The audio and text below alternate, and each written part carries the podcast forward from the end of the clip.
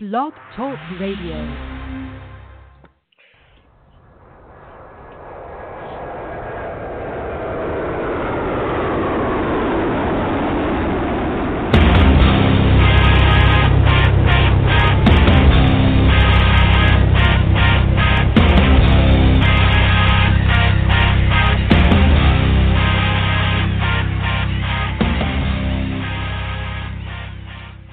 Happy Friday, everybody. Welcome to the Michael Cutler Hour. I am your host, Michael Cutler. It is January the 5th, 2018. My goodness gracious, the beginning of a new year.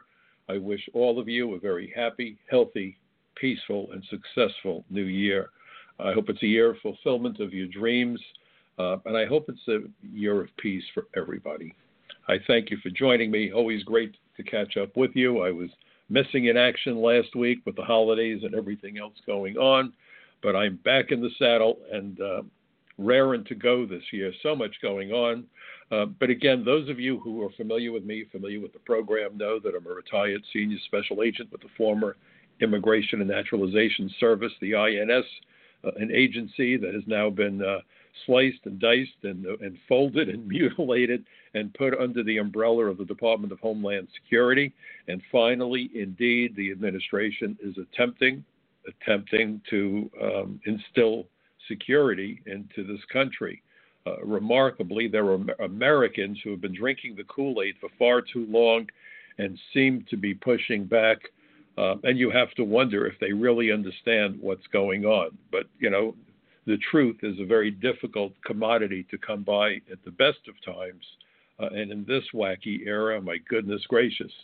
Uh, so that's the purpose of this program to dispel the myths, kind of like the Mythbusters, but no explosives involved, and, and to provide you with the information that the mainstream media is doing everything possible to keep from the American people. Uh, my 30 year career with the INS gave me a front row seat to the immigration crisis and the fact that, as I've always liked to say, immigration is not a single issue but a singular issue because it impacts virtually every challenge and every threat that America and Americans face in this perilous and difficult era.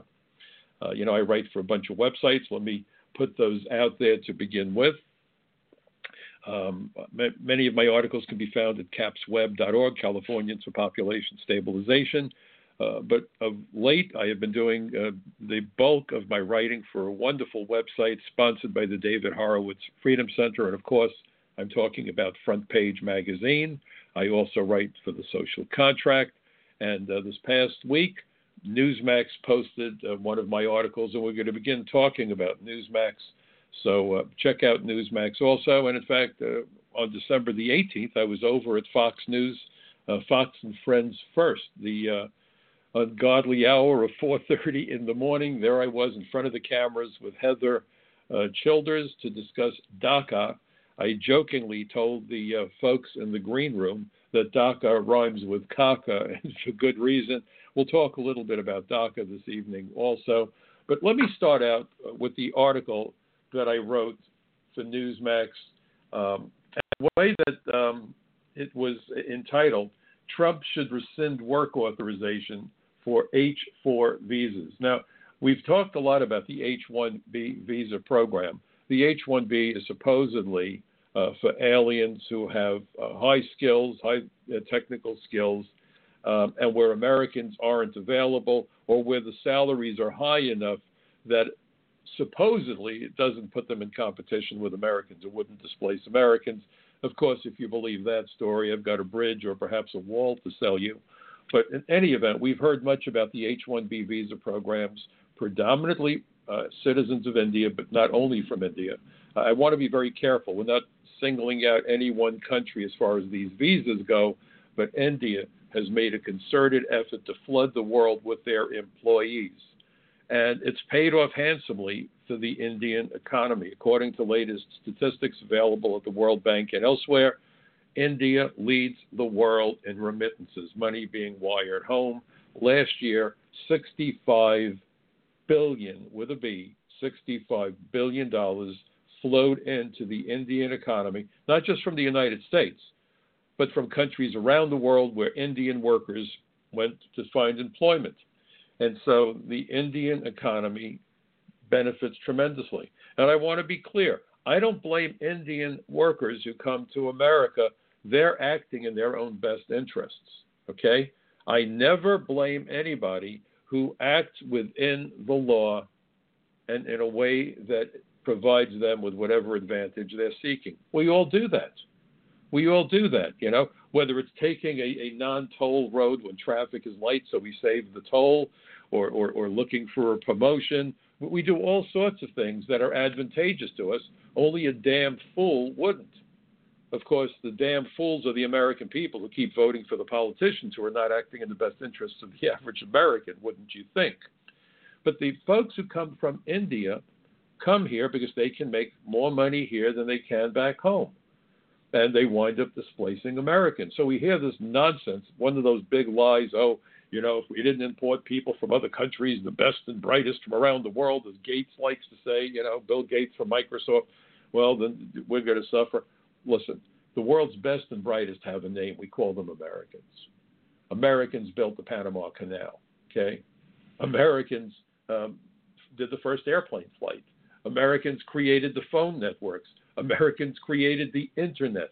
Americans landed men on the moon repeatedly, and every single one was returned safely to the Earth. And I had the privilege of meeting a number of those astronauts.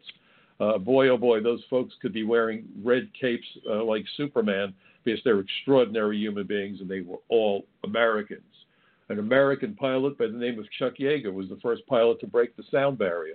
American space probes are hurtling out of the solar system even as we speak. What can't Americans do? They apparently can't get good politicians or few politicians who will really look out for them, even though they promise, oh, we're going to create the jobs, and then screw Americans out of those jobs. So therein lies the problem. But the H 1B visa program is specifically designed for the high tech workers and their dependents, that is to say, their wives and kids, uh, come to America not with H 1B visas, but H 4 visas. This might sound a little confusing, but just bear with me. H 4 visas are for the, the dependents, the spouses and children of aliens who've been granted H 1B visas. And up until 2015, aliens who came with H 4 visas were not allowed to work in the United States, which makes sense. They are not coming here to work, they don't have a work visa. They are coming here because their primary parent, the primary, you know, alien, I should say, not parent, the one that's working here is here and they don't want to be separated from their parent or their spouse. So they're given permission to come here. And along comes Barack Obama and he says, Oh, you know what? Why don't we let them work? Why don't we let them work? Forget the fact that this will put them into competition with American workers because H 4 visa holders can work on any job their heart desires as long as the employer is willing to hire them. It doesn't matter about salary. They could be mowing lawns, they could be doing electrical work, they could be teaching, they can be working as uh, checkout clerks in a local supermarket. Whatever job they want, they can pick from any job the way that an American can. And why? Because the breadwinner of that family was granted an H 1B visa. By the way, let's be fair about it. Ted Cruz, as I recall, wanted something similar. So you have politicians from both sides of the aisle saying, great, let's flood America with more and more and more and more foreign workers because then we can drive down the wages and we can make our friends who give us those campaign contributions very happy. We can please the U.S. Chamber of Commerce. That's what this is about. Well, in comes Donald Trump. Now, remember what he said. We're going to make America great again by looking out for Americans. Trump has repeatedly said, um, let's bring jobs back to America and let's make certain, and no one has said this for decades, let's make certain that American hands do those jobs. And you have people who are registered Democrats screaming about this.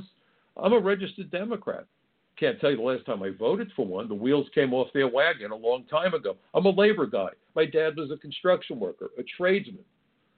And so to me, blue collar America is the segment of the of our country that builds things, that actually does things uh, that, that we need, whether it's putting together cars or working on construction or, or repairing vehicles or, or air conditioners or working on assembly lines. Blue collar America rocks, except increasingly, blue collar Americans are being displaced by automation, by robots, by artificial intelligence, and increasingly, by the way, this is also going to start to happen to the white collar jobs. Work will become and jobs will become increasingly scarce as technology increases by leaps and bounds. And technology increases um, exponentially. It doesn't double every five years, it doubles and it quadruples and so forth. So we are hurtling down the road to automation. Farm work, automated. Construction work, not yet, but soon. I don't doubt it. Uh, look at those programs, you know, how it's made. And they show the auto factories. It used to be that all you had were people on the assembly line screwing the cars together, welding the cars, assembling them by hand. Today, many factories are, are perhaps 90% automated. What happened to those workers? They're out of there. So, as we are decreasing the need for labor, we're bringing in more workers. And Donald Trump said, wait a minute, this is going the wrong way. So, along comes a, a, um, publication in India, a website called Quartz India. And I saw the article, and as soon as I saw this article, I said, you know something? I have to write about this because it blew me over. It, it, left me almost catatonic, but not quite. Because really, if you want to shock me today, tell the story honestly, and then maybe you could stop by heart. I'm used to lies and, and nonsense, and boy, oh boy, this article well, let's see if it sets your hair on fire. This is an Indian publication, Quartz India. This was on December 18, 2017, and it was published under the subheading of Back in Limbo. And here is the title. Sit down, put your seatbelt on, brace yourself, brace for impact. Here it comes. Under Trump, Indian H 1B wives fear becoming, are you ready for this? second class citizens again. Again, second class citizens. How in God's green earth could a non immigrant alien from another country here for a finite temporary visit fear being a second class citizen when they're not entitled to be any kind of citizen at all except a citizen of India? It's outrageous. It's outrageous. It's beyond belief. But unfortunately, this is the kind of crap that passes for business as usual and journalism in this twisted world. Fake news is not limited to the United States. Make no mistake about it. And the lies and the hits just keep on coming. So here's this article. I got to read this again. Listen carefully. Under Trump, H 1B wives fear becoming second class citizens again. Because why again? Mr. Obama lifted them out of second class citizenship. Really? And how did he do that? By allowing them to work in the United States. And the article goes on and on, and you really need to read it. Go to Newsmax. You can bring up my article, and the links are all there. When I do articles, I always provide the links. I want you to see what it was that predicated whatever it is that I wrote. I want you to see it and you decide for yourself.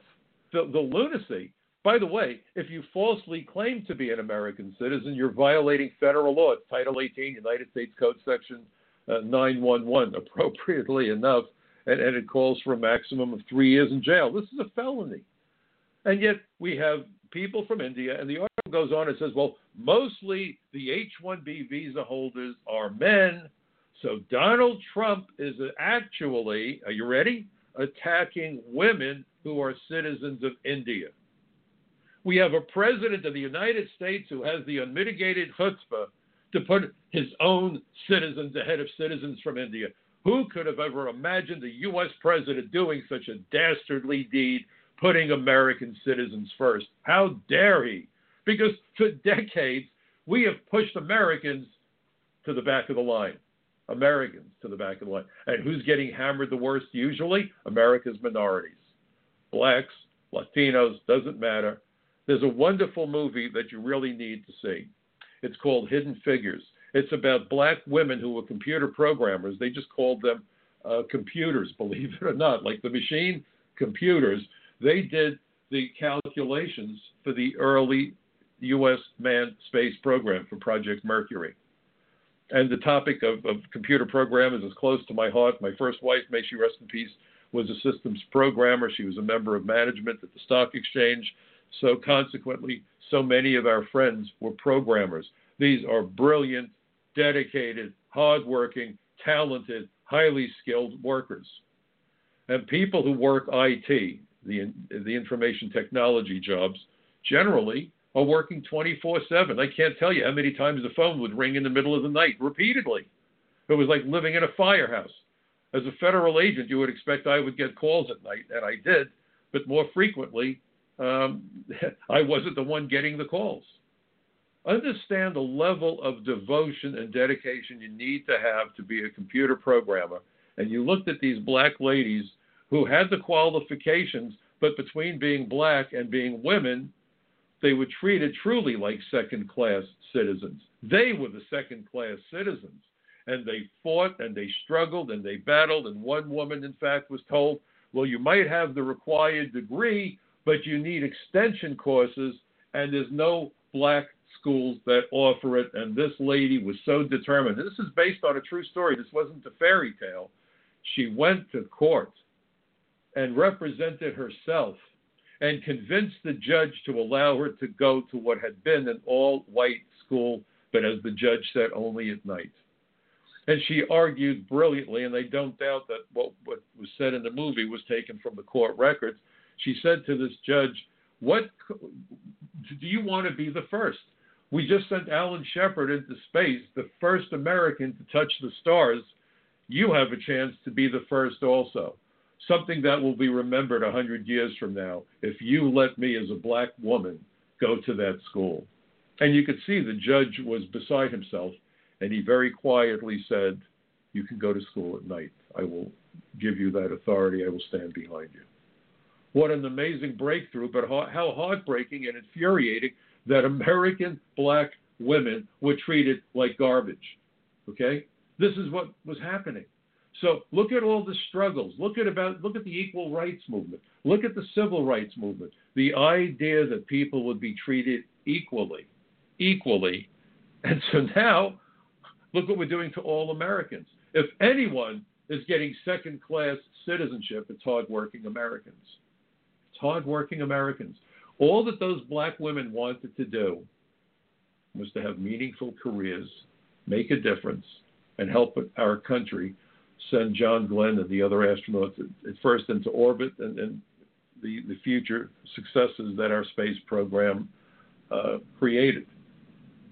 And it was a true story. In fact, one of the women is still alive, still married to her husband. According to the movie, she's 97 years old and was given the Medal of Freedom by, uh, by President Obama. So you look at these hard fought struggles. Back then, they only allowed, they had colored and, and white bathrooms at NASA. And a great scene. I don't want to ruin it for you, but it was dealt with by, by a compassionate and logical and reasonable boss. Uh, so much for colored bathrooms. His, his wonderful line is at NASA, we all pee the same color. So when you think about all those struggles, the indignities. And now we are importing foreign workers to take the jobs that Americans have been doing for decades. And if you dare suggest that this isn't fair, you're a racist and a bigot. The racists and bigots are the ones who hate Americans of all colors, all religions, all ethnicities. We're Americans, e pluribus unum. We hear this crap about Latino voters as though an American citizen who is of Latino ethnicity is somehow different from all other Americans. I've said it before and I'm compelled to say it again. If you believe that any American based on race, religion, or ethnicity is different because of that from any other American, there's a word for you. You're a bigoted, racist dirtbag, okay? It doesn't matter that people are Latino. That doesn't equate with law violator. And that's what the pollsters do. Well, we've done a survey, and if the president wants to appeal to the Latino voters, he's got to allow millions of illegal aliens to come into the United States and give them citizenship. Really? You know, when I travel around the country, I can't tell you how many Americans have come up to me and said, Mr. Cutler, and they hug me. I'm a Latina. I'm Hispanic. I'm furious. I'm furious that we're always insulted this way. This notion of Latino voters. I say to them, don't feel bad. They talk about Jewish voters and black voters and Christian voters the same way. See, if you want to do demographics and you're a pollster, so you, you've got to go out there with your magic marker and your colored charts and all the other BS that goes with it. It's a make believe industry that they've created for themselves uh, with the 24 hour news cycle. It's legitimate to talk about the concerns of an American who's retired. He has different concerns from the American who's graduating next year with a degree from a university. Americans who live on farms have different concerns than Americans who live in the city. Americans who have high school diplomas versus college degrees, different concerns again. People who have children have different concerns than people who don't have children. There are many ways that you could look at demographics that are reasonable.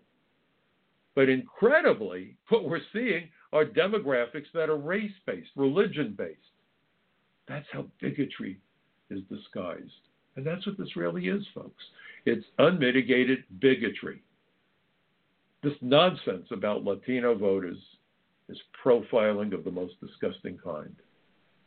So if you want to look at the nonsense and you see this movie, uh, Hidden Figures, and then you look at this complaint about how unfair the president is being to people from India, well, guess who he is being fair to?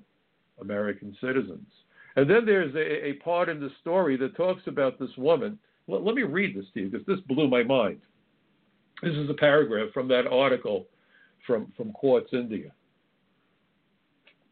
Rashi Bhatnagar gave up her career as a journalist when she left India in 2009 and moved to the U.S.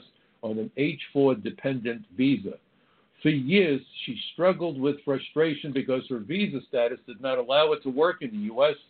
But in 2015, she saw a sliver of hope after the erstwhile Barack Obama administration allowed the spouses of H 1B workers awaiting green card approval to apply for work permits of their own. Wow. Wow. She came to the United States in 2009. What was the policy in 2009? You can't work here. That's simple. You can't work here. Now, this woman is waiting for a green card. When she gets the green card, she'll be able to work here. But you shouldn't be able to work here on a non immigrant dependent visa, but for Mr. Obama, who did everything in his power, just like most of the Democrats and all too many Republicans, to screw over American workers. And I'm a registered Democrat and I'm livid. This is not what the Democratic Party used to be about. So here is this woman who gets on an airplane with her husband, maybe with children, I have no idea, comes here knowing that when she gets to America, she won't be allowed to work. Who forced her on the airplane? This wasn't slavery. This isn't like what happened to, to slaves that were dragged to America against their wills. You know, this is a woman who willingly came to America and said, Well, I'm going to follow my husband to America. I'm giving up my career she's a second class citizen. Before she left India, she knew that she could not work here. What is the problem? What is the problem? And yet, I guarantee you that some schmuck is going to read this and say, oh my God, how terrible. Yes, it is terrible. It's terrible that Obama in 2015 pulled the, wall, the, the floor out from under American workers. How in the world do we keep electing supposed representatives of the citizens of this country who don't represent the citizens of this country? And I am hopeful that President Trump will take a hard look at this lunacy and say, hell no, hell no, no more of this nonsense. Americans first, Americans first. I've been saying that going back for the last several campaigns that Americans should go to the political rallies holding up signs that read, not America first, but Americans first. Americans first. The indignity, the, the, the uh, injustice of what our government has been doing and the impact that it has been having on American workers and American families, sanctuary cities that shield gangbangers and murderers and terrorists and drunk drivers uh, from detection. They'd rather these people be out on the street killing, raping, shooting, and selling drugs than go back to their country. What makes them so valuable? What makes them so valuable? Some politician needs to be made to answer that question. And I want you folks out there to realize that this is the beginning of a new year. Typically, we make New Year's resolutions. I'm a couple days late, but here's a New Year's resolution I hope you can live with. If you go somewhere and someone starts spouting dribble, don't get into a heated thing. I'm not looking for confrontations. That's not what this is about. But if you look at the First Amendment, it's not just freedom of speech, but the right for peaceable assemblage. Don't remain silent. Get your voice heard. When people say nothing, the presumption is you are in agreement with the garbage being spewed by some idiots. I was a B'nai B'rith president back in college. It's a Jewish service organization. We used to collect lots of money for St. Jude's Hospital, and did other charitable work. Um, and of course, we, we paid special attention to Judaism and, and religious custom and so forth. It was a great way to grow up. And they had a retreat in upstate New York one time, and there was a film about the price of silence. And the whole point to this film about the price of silence is that if someone is using language of hatred, the N word, whatever word, it doesn't matter which race, religion, or ethnicity. I don't want to hear that garbage about anybody, okay? And, and, and no decent person does. But the point they made in the movie is that if someone uses that language and no one stands up to that person, the presumption is going to be that everyone is comfortable with that language and in agreement. Because otherwise, why would you sit there and tolerate it? We have been witnessing the wussification of America. If someone picks on you, run for help. There was a story about a kid who had ADD and he was bullied and bullied and bullied. He was bullied on, on Facebook. He was bullied in the classroom. He was bullied in the schoolyard. They pushed him around. They punched him. Um, as a kid, I really didn't care much about sports. My heroes didn't play games. They didn't play baseball. They didn't play football. My parents were my biggest heroes, but next to my parents were the astronauts and test pilots. I got letters from Shepard and Grissom and met some of the astronauts. My wife got me a model of the X 1 signed by Chuck Yeager, and I have a poster autographed by Buzz Aldrin. Those are my heroes. But when you're a kid, if you're not the same as everyone, you get picked on. And, and I was scrawny, so I used to get beat up. And my dad said, Mike, you got to go to a gym, you got to work out, you got to learn how to box, you got to learn how to defend yourself. And I remember one summer just going crazy at the gym. Every other day I was there pumping iron and, and riding my bike and doing everything I could to build myself up and boxing. And one of the goons that had been driving me nuts the year before came up to me and said, Well, there's Cutler. And he took a swing and hit me in the nose. And um, instead of just standing there, I knocked him down. And we were dragged into the principal's office. And the first thing the principal said was, Who threw the first punch? And teachers who had seen the confrontation said that it was the other guy. And the principal said to me, Mr. Cutler, go to class. You're late. And if there's a problem, uh, have the teacher send a you know a messenger, and I'll, I'll, I'll write a note to explain why every, why you were late. And the other kid had to have his parents come up. That's when the world made sense. And I'm not looking for fistfights, but I learned how to stand my ground. If you can't deal with a schoolyard bully, how the hell are you going to deal with life? You know? So this poor kid who had been set upon repeatedly again and again and again, got beat up and punched and bullied, finally punched back and got suspended. Now, the bully got suspended. Wow, imagine that. But this kid, who was simply standing up for himself, got suspended also. I have to tell you, we've lost our minds. We have been conditioned to roll over and play dead, and I'm tired of rolling over and playing dead. That's what this program is about. I testified before Congress six weeks after 9 11 without permission, and the day after that hearing before the Immigration Reform Caucus, I got an overnight super duper express mail package with smoke pouring out of the envelope telling me that I was no longer an agent because I had injured my leg on duty, and consequently, uh, they needed to get rid of me. The timing was incredible. The package went out about two hours after the hearing ended. What do you think of that coincidence?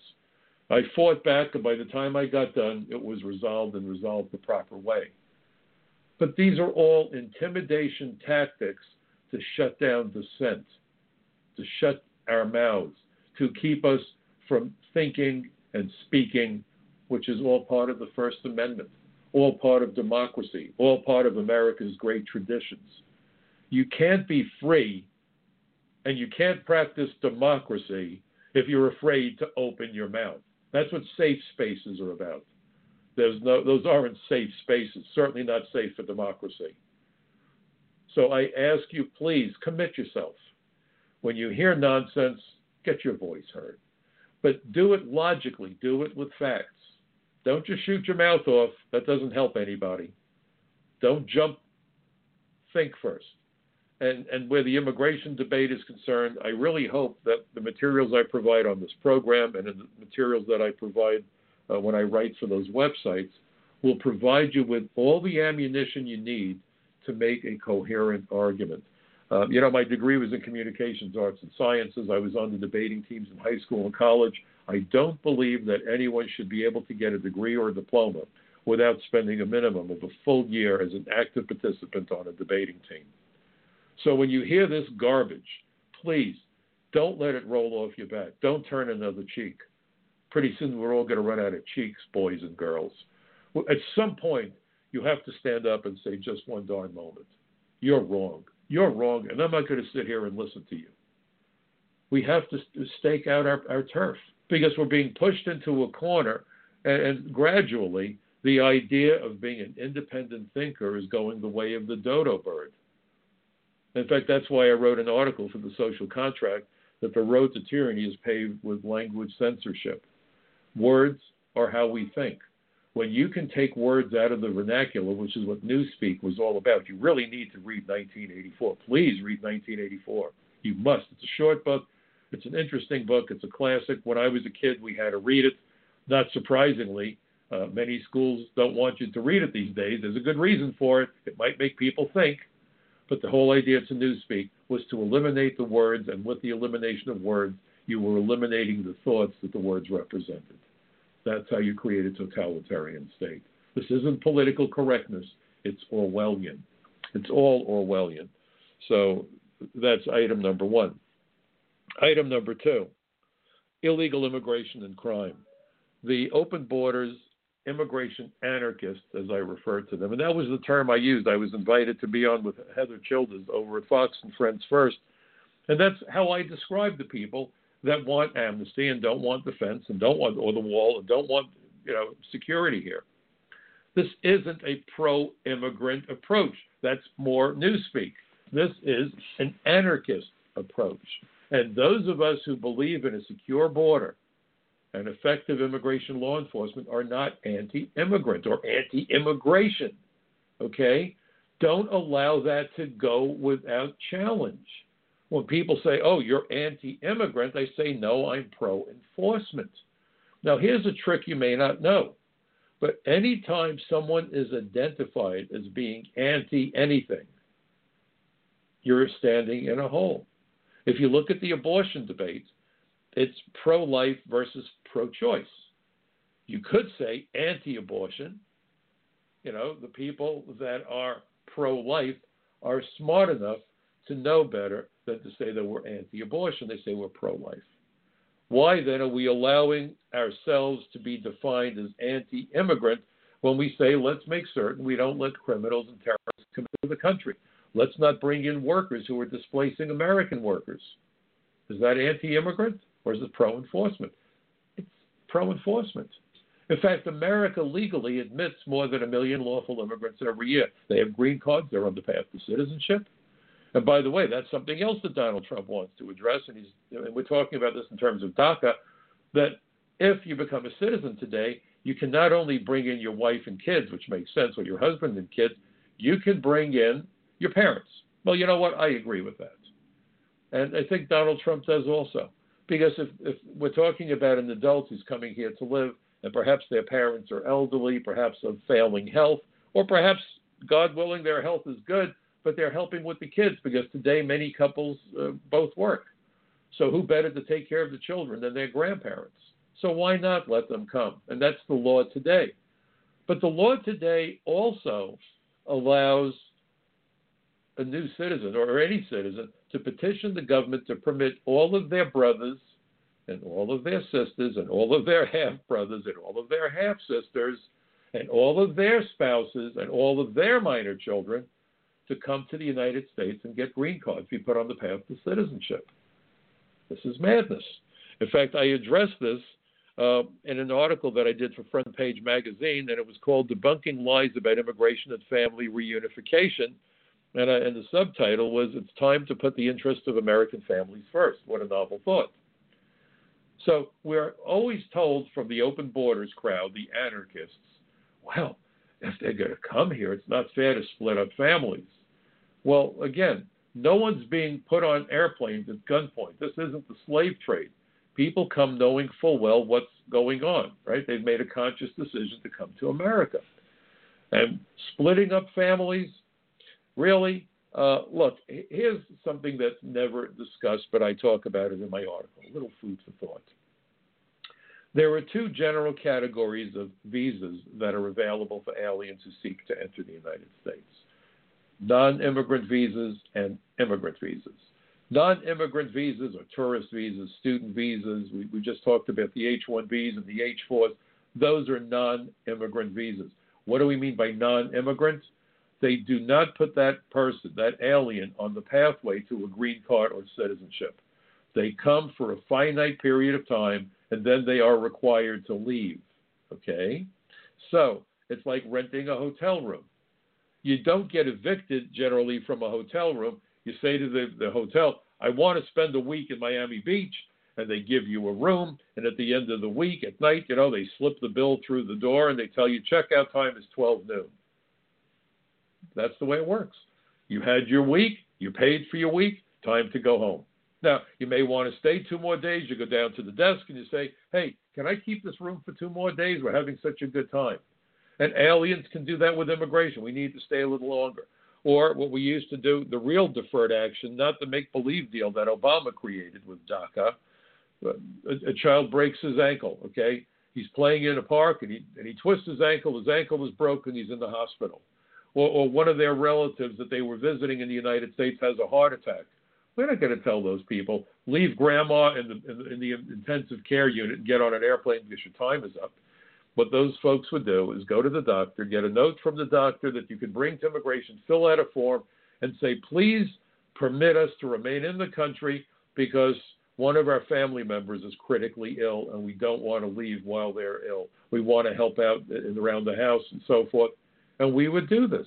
And we would have the doctor prepare a note and they would have to keep in touch with us so we would know how things were progressing and we would extend it. On rare occasion, we might even give employment authorization if the people had to stay here for a really lengthy period of time and they were running out of money out of humanitarian concerns, we would let that happen. But what Obama did was to take that humanitarian program and drop a net on a population of nearly a million illegal aliens and say, you're all in.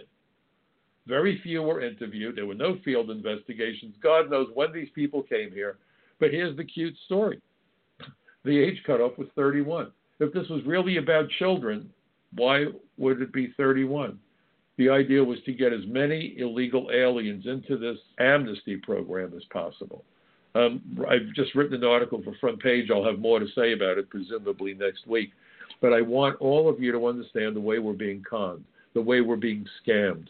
You know, we all read these stories about that couple that gets an email, and we all get these crazy emails congratulations, you've just won five million dollars in the you know the the BS lottery.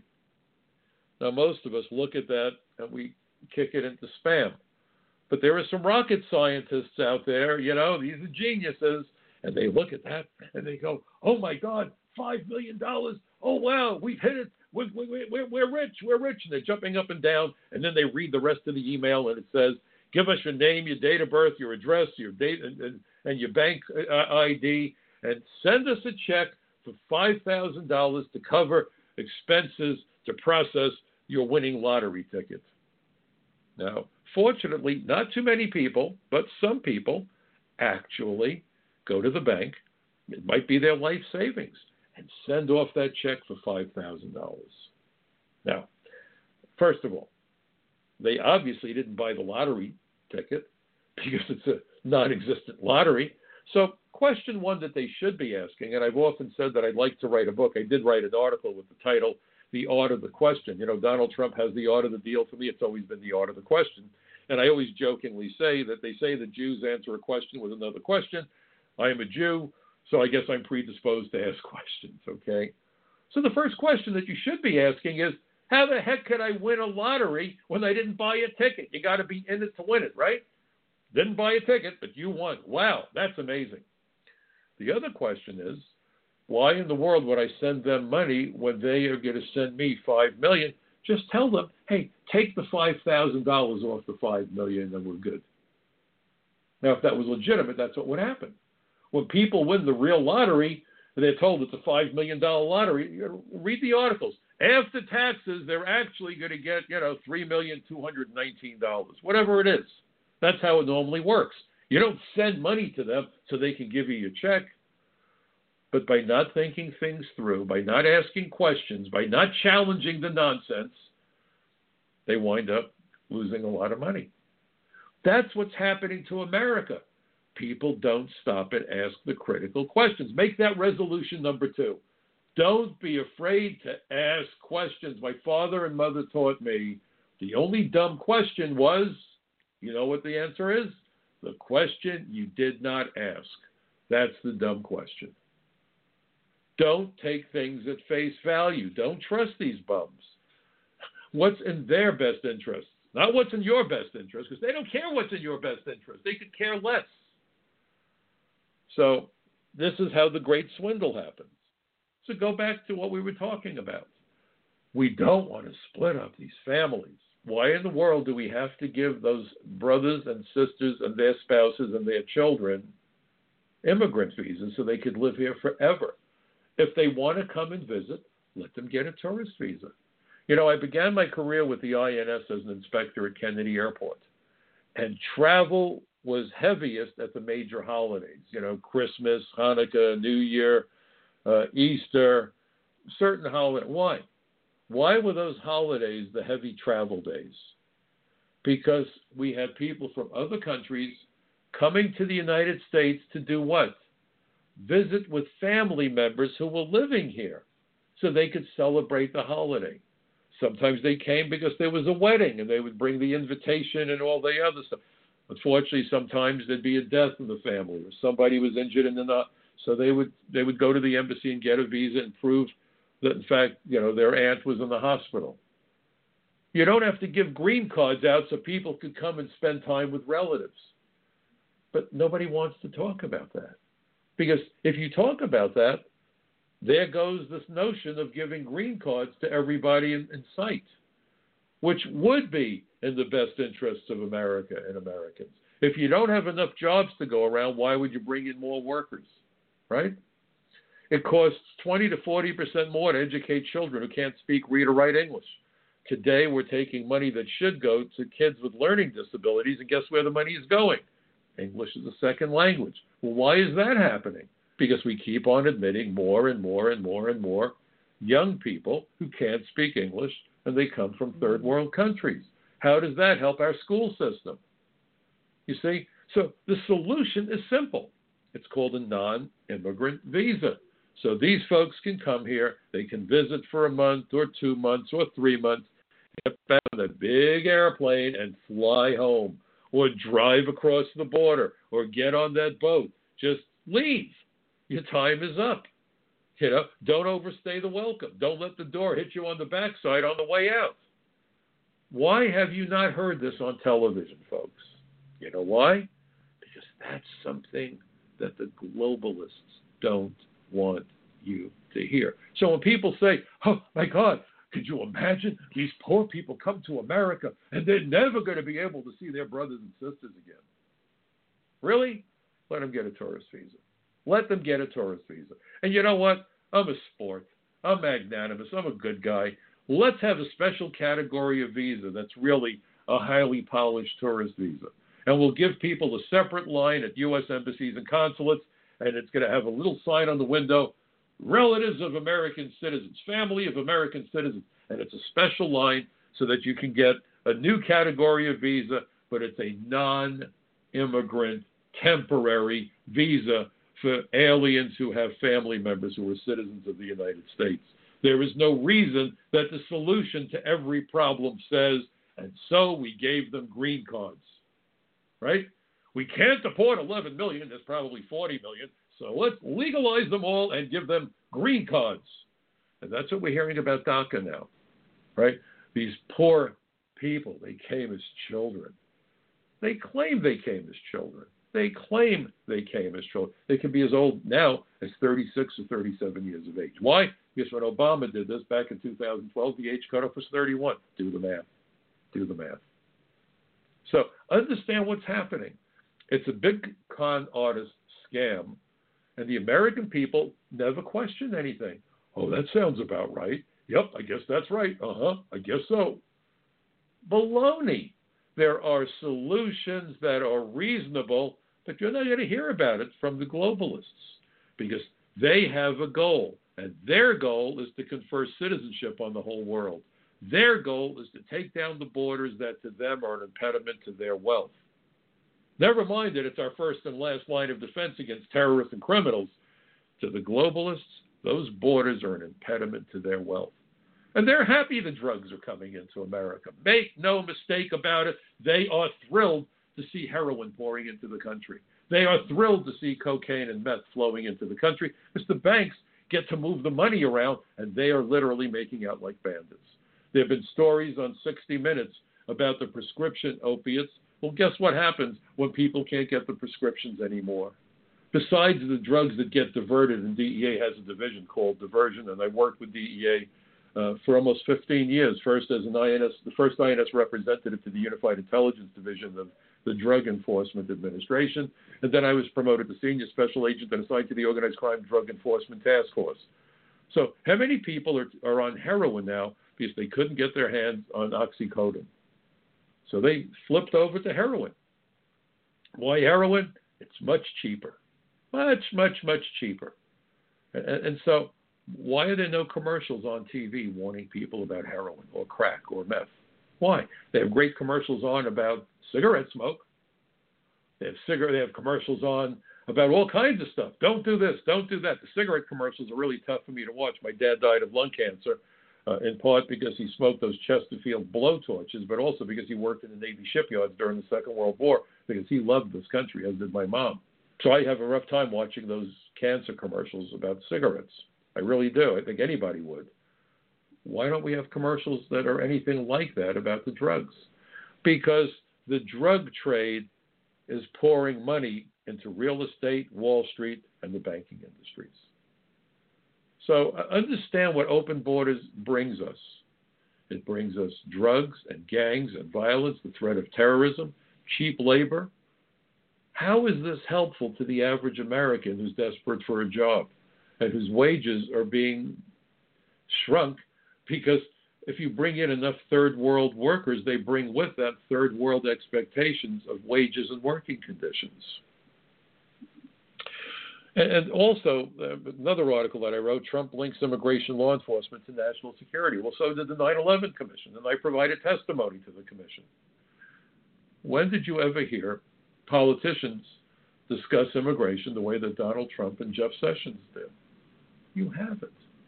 You haven't. Now, why is that? Because they're globalists. They're globalists. In fact, if you read my article, you'll see a quote in my article in Front Page Magazine about this John Hostettler used to chair the House Immigration Subcommittee. Um, in fact, I testified before John, I think eight or nine times. I also went to campaign with him when he was running for reelection in Indianapolis. Good guy. And he's a very conservative Republican. And here I am, a Democrat from Brooklyn, campaigning with a conservative member of the Republican Party in Congress. Why? Because John Hostettler got it right on immigration. How important is immigration? Well, as I said at the beginning of this hour, it is a singular issue that impacts every challenge and threat we face. So maybe I don't agree with John Hostettler on abortion, or he doesn't agree with me. By the way, that doesn't make us enemies. This country's tearing itself apart. We can disagree with each other and be friends. I have many friends who are conservatives, and I don't keep my, my feelings to myself. What I tell you to do, I do. Believe me, I do. Nobody has any trouble finding out what I stand for and where I stand on the issues. And there's nothing more exciting than an evening of debate with friends over a beer or a cup of coffee, a nice meal, and you try to solve the world's problems, we never succeed, hint. But think of how intellectually stimulating it is. And you know what sometimes happens when we do that? We sometimes change our opinions on certain issues. You see, I've made it a personal policy to try to learn something brand new every day. Sometimes I learn three or four more new things every day, and those are red banner days because life is about growing and learning. So debate helps us to better understand the issues, and sometimes we've come to the conclusion that maybe we got something wrong. And if we're uh, big enough to use that term my parents used to use, big enough to admit it, maybe you'll modify your thoughts. Maybe your friend who disagrees with you says, gee whiz, Mike Cutler's right and I was wrong. And that's happened during debates. So we come away with a better understanding. And there's no animosity. We're friends. That's how America used to be. We forgot what it was like when there was some rational sanity. We've lost our bloody minds. We attack each other. I have never seen our country so eager to rip itself to shreds. And for what purpose? What benefit is it to us? Our adversaries are laughing their tails off. Why are we allowing this to happen? We're worried about North Korea and their weapons and their, and their nuclear capability, and we should be. But where do you think it came from? It came from Iran.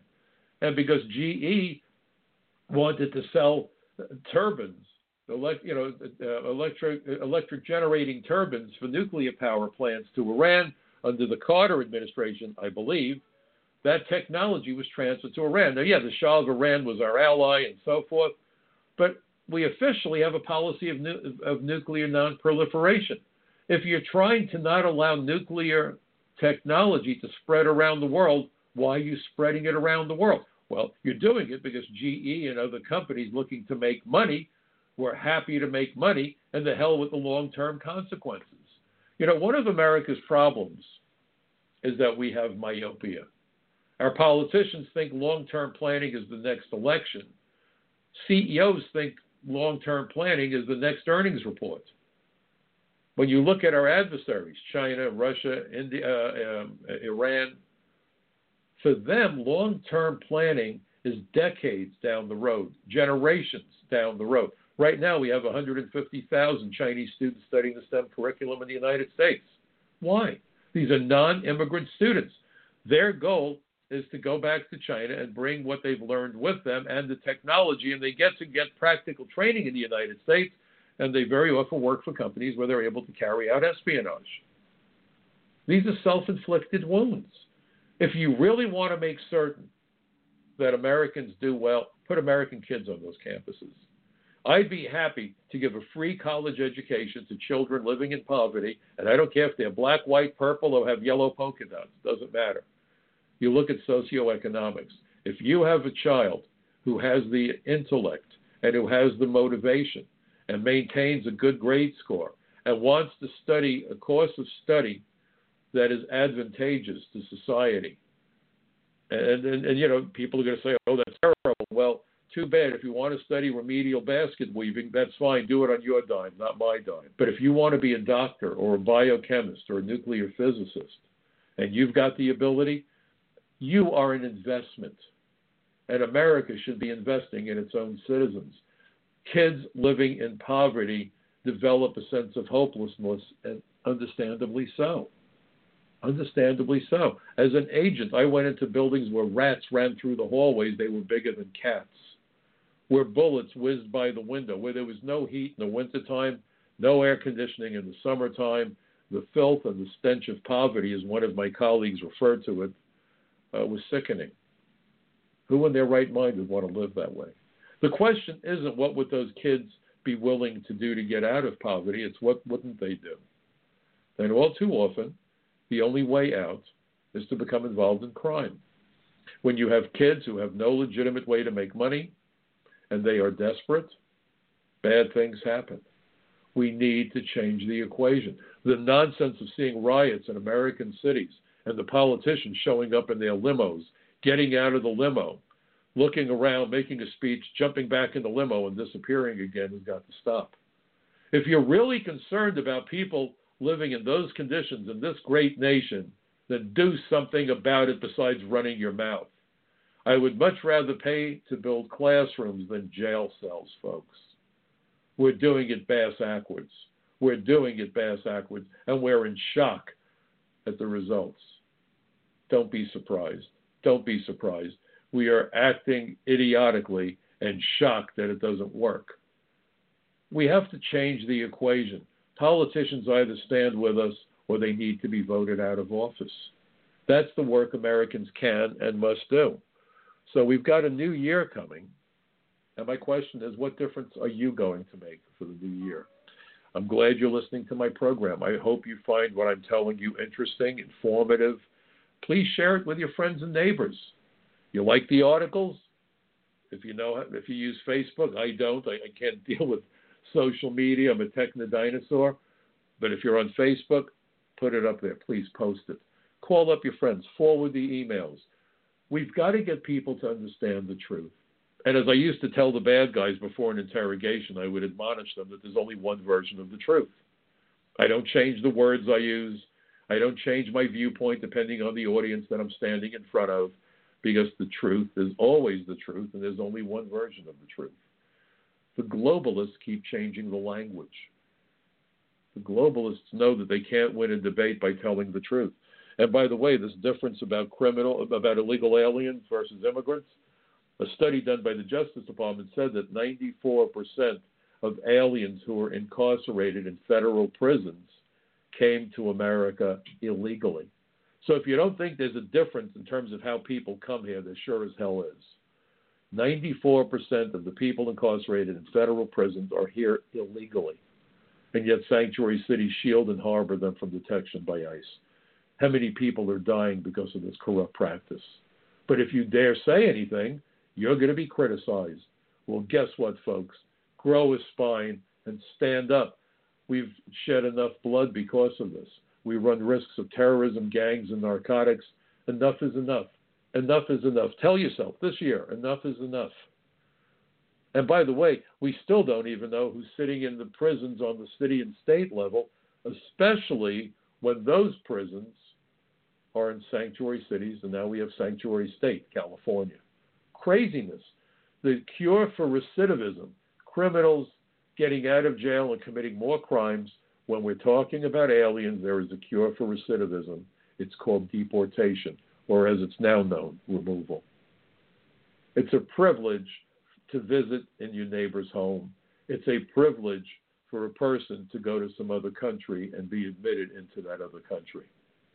Act as a guest follow the law. You know, that old expression we don't hear anymore when you're in Rome, do as the Romans do. That's wonderful. But we are encouraging people to come to America, violate our borders, violate our laws with the promise of reward from both parties. From both parties. What is needed is deterrence through enforcement. Donald Trump is pushing in that direction. I'm just hopeful that this DACA business um, doesn't become a bargaining chip.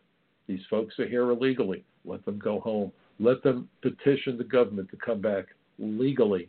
You get one opportunity for a first impression. The first laws that foreign nationals generally encounter when they enter America or seek to come to America are our immigration laws. We are providing one hell of a dangerous first impression because of a succession of previous administrations the American people should be thrilled to death that Donald Trump is trying to do what he's doing. He needs to be encouraged, not chastised. I thank you for joining me on my show today. Um, again, Happy New Year, everybody. And please remember, democracy is not a spectator sport. I look forward to seeing you again next time, right here on the Michael Cutler Hour. Have a great weekend. Stay warm, everybody. Good night.